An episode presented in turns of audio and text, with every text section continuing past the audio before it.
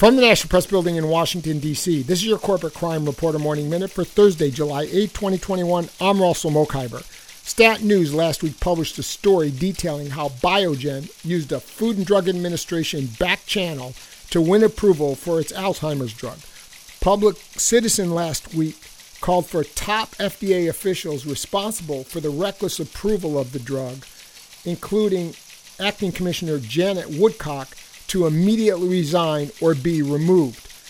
Public Citizen also urged HHS Office of Inspector General to investigate the unprecedented and inappropriately close collaboration between the FDA and Biogen before and after the submission of the company's application for approval of the drug, including the troubling circumstances detailed in the Stat News article. For the Corporate Crime Reporter, I'm Russell Mokhiber.